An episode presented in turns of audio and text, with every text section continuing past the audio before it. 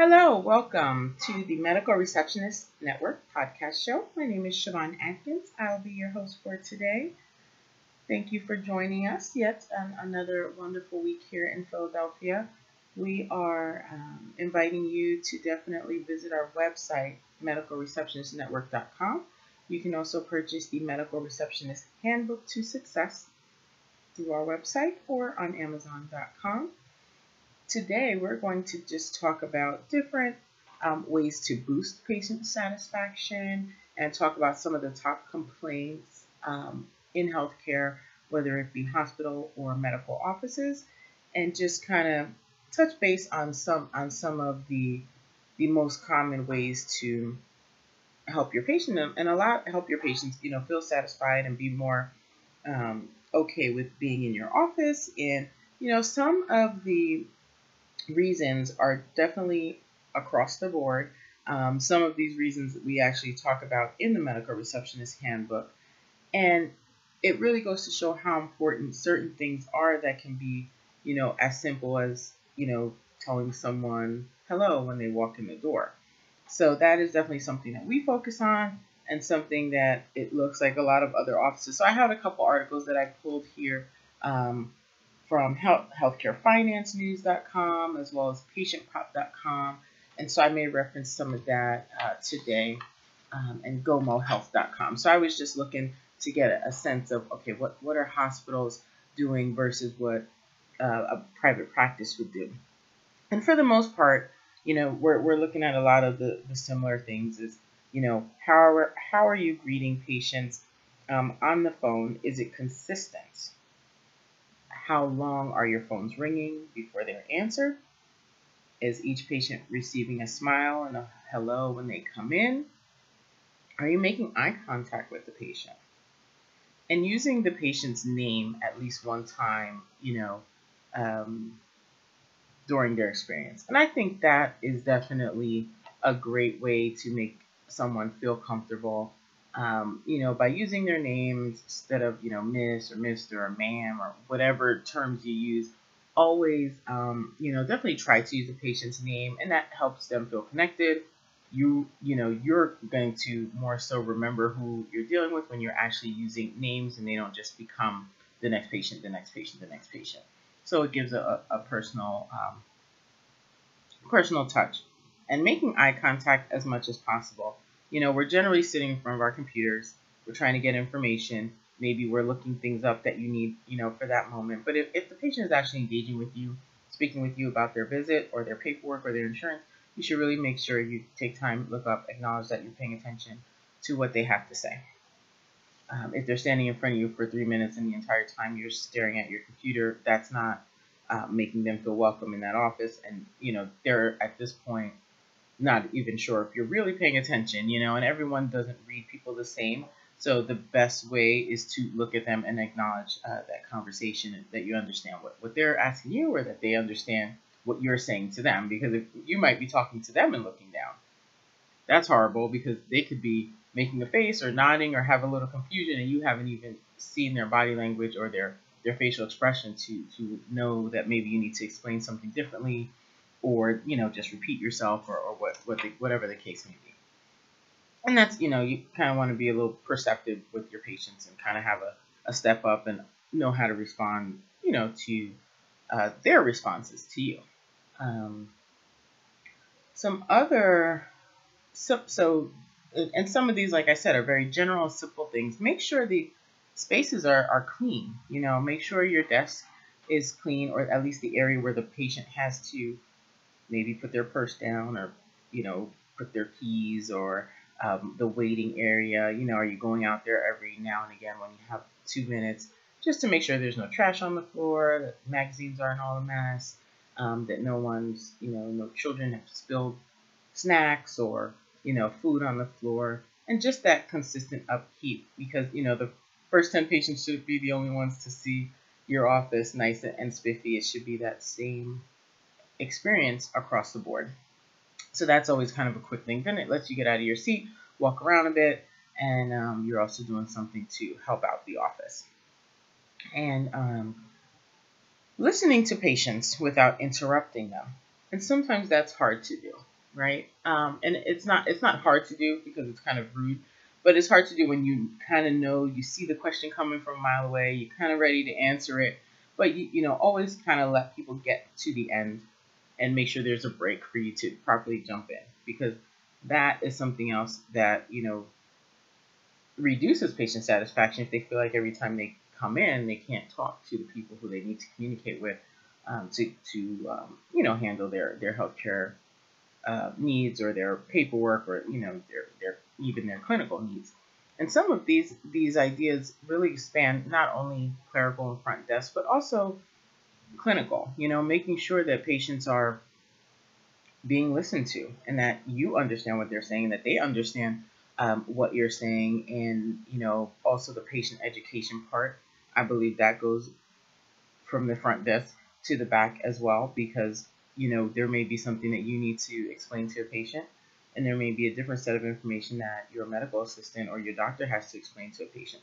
So patient education is very important and patients feel very secure when they go to an office that takes those extra few minutes to explain information, to provide documentation on any procedures or processes that have to do with your office or their healthcare and you know or their children or parents healthcare. So that is definitely a great way to boost your patient satisfaction um, and making sure you're handling requests. So and and again we cover this in in the medical receptionist handbook. If someone asks you to do something then they're expecting that you're going to get it done so make sure you do it um, and make sure that you know you you are managing those requests and having them where you can access them not where you're going to forget them and you put something on top of it, you didn't see it till two days later, you know, just make sure you're organized in that way so that you can keep your word when you say, yes, I'm going to have this fax at the end before the end of the day, or I'm going to make this call for you and get those results over as soon as I can. Uh, whatever the case may be, just, you know, make sure that your process puts you in a, a positive space to make sure you're getting those things done. Um, saying goodbye to patients. And sometimes this is this is hard because sometimes patients don't need to stop at the front desk. But I believe when they are heading out, um, if you're able to communicate with them, why not? You know, thanks for coming. Have a great afternoon. See you again soon. You know, whatever whatever works in, in your office setting. Um, but that that is nice that they, they see that you know you're paying attention who's coming in and out of your office or your waiting area for, for that matter. Uh, let's see what else we got here.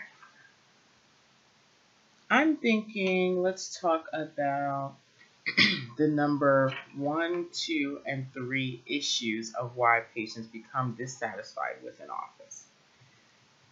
First, of course, customer service. So if they have poor communications, disorganization, and excessive delays in seeing the physician, the patient becomes dissatisfied. Right? Communication if there is frustration with the communication, meaning, you know, maybe someone on the phone gave me one piece of information, I come in and someone at the front desk tells me an entirely different thing. So now, you know, I have two people who work in the same office who should have the exact same information providing me different information. So now I'm dissatisfied, right? I, I'm not happy. And now we're going to talk about so the wait wait time. So no one no one likes waiting, and that tends to become a huge complaint. You know, it doesn't matter how how wonderful you are, how wonderful your doctors are, how wonderful your nurses are. When a patient has to come in and sit for an hour, hour and a half, they will still be some tension or they'll, they'll be upset. You know, they're worrying about their time, their other responsibilities. Um, so the best thing you can always do in, in these scenarios, first of all, if you know your office is behind and it's not a normal scenario or maybe it's longer than usual, if you have time to call the patients ahead of time or you have an electronic system that can send messages, do that. Have being informed improves the dissatisfaction of waiting, you know, by 50% just because the patient, if not more, because the patient is aware now. They know. They can be they can prepare themselves. Maybe they need to make a couple of phone calls. Patients in your waiting room who also have to experience this extended wait you should definitely make sure that you're reaching out to them in the waiting room. You can walk out and talk to them, or you can announce it from your desk. You know, if, it, if it's just one doctor, if you have multiple providers that are maybe some of them are behind and some, some of them aren't. You make the announcement for that specific provider is running, you know, 20, 30 minutes behind. We apologize for the delay. Please come up to the front if you have any questions.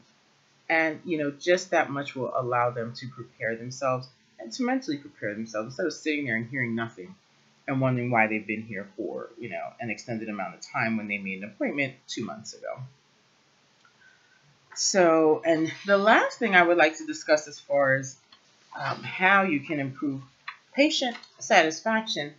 So now in in our handbook we talk about body language and you know being able to respond just like they do in, in a lot of these articles when, when they talk about patient satisfaction.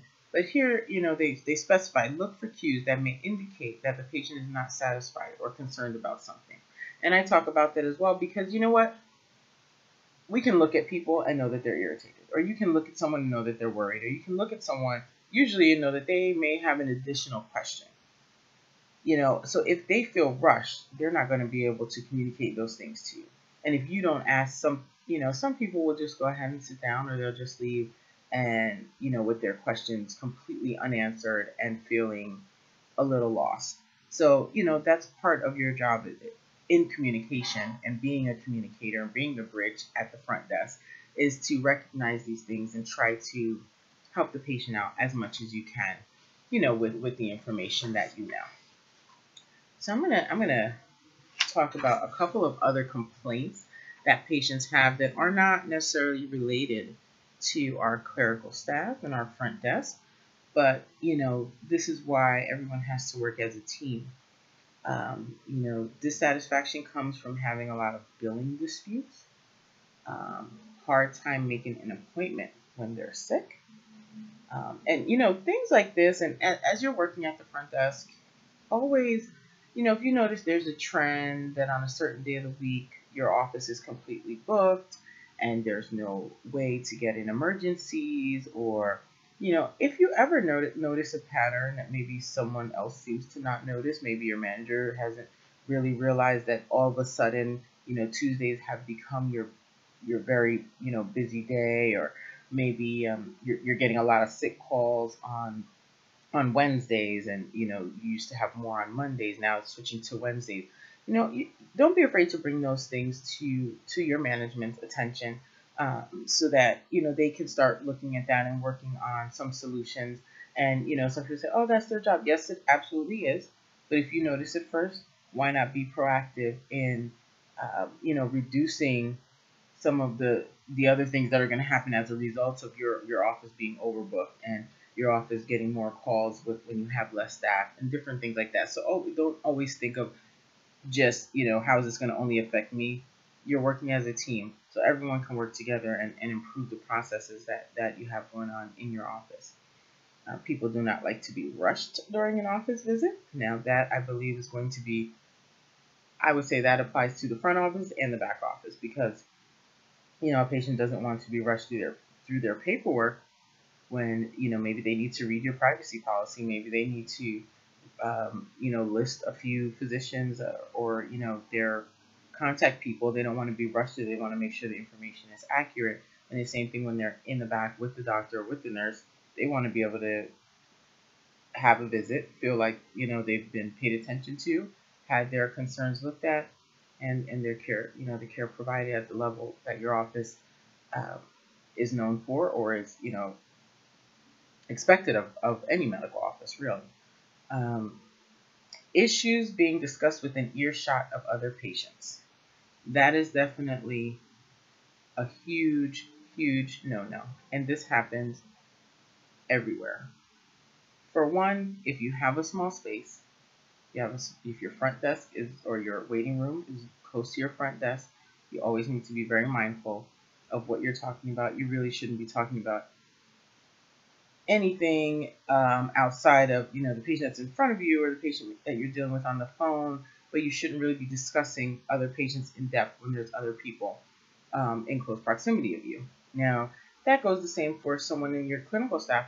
If a physician or a nurse is standing outside of a door talking about another patient, you know, patients in the surrounding rooms or walking through the hallway to use the bathroom can hear that. So we all have to, in healthcare period, we have to be very careful of how we're conducting ourselves when we're communicating, what we're communicating about, and you know, at, and making sure those are those conversations are taking place at the appropriate time and um, in the appropriate area um, to protect everyone's privacy. Um, let's see. Oh, hard to reach the doctor by phone or email. So, you know, that sometimes is a front issue and that's also, you know, a clinical issue because a lot of times you may get that, you may get the call that the patient wants to speak to a doctor. You may get the message first that has to be transferred over to the physician. And perhaps you've done your part, right? You triage that call to wherever it needed to go, and maybe the the callback didn't happen for two or three days when the patient thought they would hear back, you know, same day. So then when they call back, of course, that comes back to you, and they're like, well, I called three days ago and I spoke to you and I was supposed to speak, you know, and, and obviously you're going to let them know, listen, you know, I did forward your message. We apologize for, you know, the delay in your callback. You know, please hold, and you go into whatever you need to do. But see, those kind of things um, sometimes are very hard to to manage because you can't make anyone else do their part at you know any specified time but always let them know and know the policy of your office you know if patients call to speak with the doctor and your office policy is within 24 hours the doctor will call you back maybe your office has a policy within you know same business day they will get a call back whatever it is for your office. Maybe it's you know if it's only for um, a certain you know certain type of general questions you know maybe 48 hours. Whatever the case is make sure you know what it is. So that when you take messages for patients, you're letting them know. I'm gonna, you know, you know, if you have other clinical professionals who can speak to patients and they refuse and they only want to speak to this particular doctor who may be on vacation or this particular physician who has the busiest schedule of them all and they may have to wait three days, you know, let them know because then you cover yourself and, and you're also informing the patient. So then if they, you know, if they wait a day and a half and think, you know what, I might as well just speak to someone else, or they know that they're waiting, you know, for that doctor to call back in three days. And that's something you can always document as well. I think it's great to document, you know, what you inform the patient of, and so that it's, it's very clear um, in your records, and um, it just saves a lot of, of time if it ever becomes an issue, and it also protects you as well as the, as the patient. Um, inconvenient office hours, fortunately, we can't always change that. Um, our, I guess hours are going to be inconvenient to someone all the time, so you can't please everyone at the same time. Um, what else? Oh, filling out too many forms in the waiting room is another common complaint of patients. Now, many uh, many offices have since moved into electronic medical record systems. That has not done away with all of, of the paperwork. It may have it, it's reduced it, you know, it's caused uh, some people to maybe just have to sign off on things that were already, you know, filled out previously. But the paperwork is, is still here in healthcare big time. And there's some offices that have a lot of, you know, physical forms that have to be filled out by patients. And unfortunately, you know, we can only, there's only a certain level that you can change. But one thing I would say, if your office has a lot of forms and you, and you feel overwhelmed with paper, always look at ways to see, okay, can some of the information on this sheet be on, you know, another page? Is something just a half a sheet of paper? Like, how can we reduce this? Is this something where, you know, make sure every form you're having them fill out, is this necessary to have filled out yearly? You know, um, if one piece of information changed, do they need to do a new one? Can we, you know, print the old one? Can they sign off on that and update the information with the attached, you know, new uh, address or card or whatever the case may be? So always, you know, think of ways, especially if you really feel like the paperwork is holding your holding your patients back and maybe backing up your schedule. You know, always just look to see what other ways you can help the patient uh, have less paperwork to do and in turn help yourself with you know having less paperwork to do. Um, and it's going to depend on your on your medical office type, you know, your specialty as to how much paper um, is required. We all have to um, deal with general, you know, general demographic information, um, insurance, privacy forms, and things like that, um, history forms. But some, you know, some offices are definitely way ahead of the curve, and patients aren't, you know, aren't doing much on a physical uh, form anymore. but you know, some some places we're still you know using paper and EMR, and you know, there's definitely a lot of variations um, throughout the country at, at this point. So you know, it, it may be very well you work for an office that has a lot of a lot of paper still circulating, and you know, some may have next to none.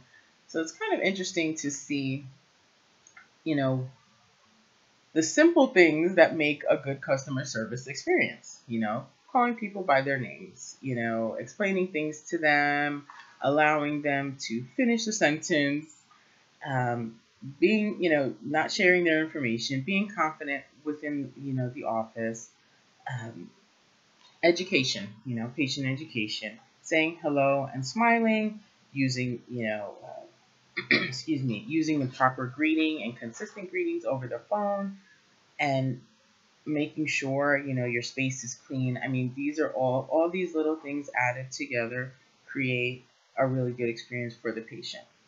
And in turn, it's going to be a smoother experience for you and, and the rest of your office. So last thing I want to say is make sure, make sure, you know, every, as a medical receptionist, medical secretary, anyone in healthcare tend to get caught up in a lot of our um, daily activities. And outside of work you may have you know your family and you have a lot of other responsibilities.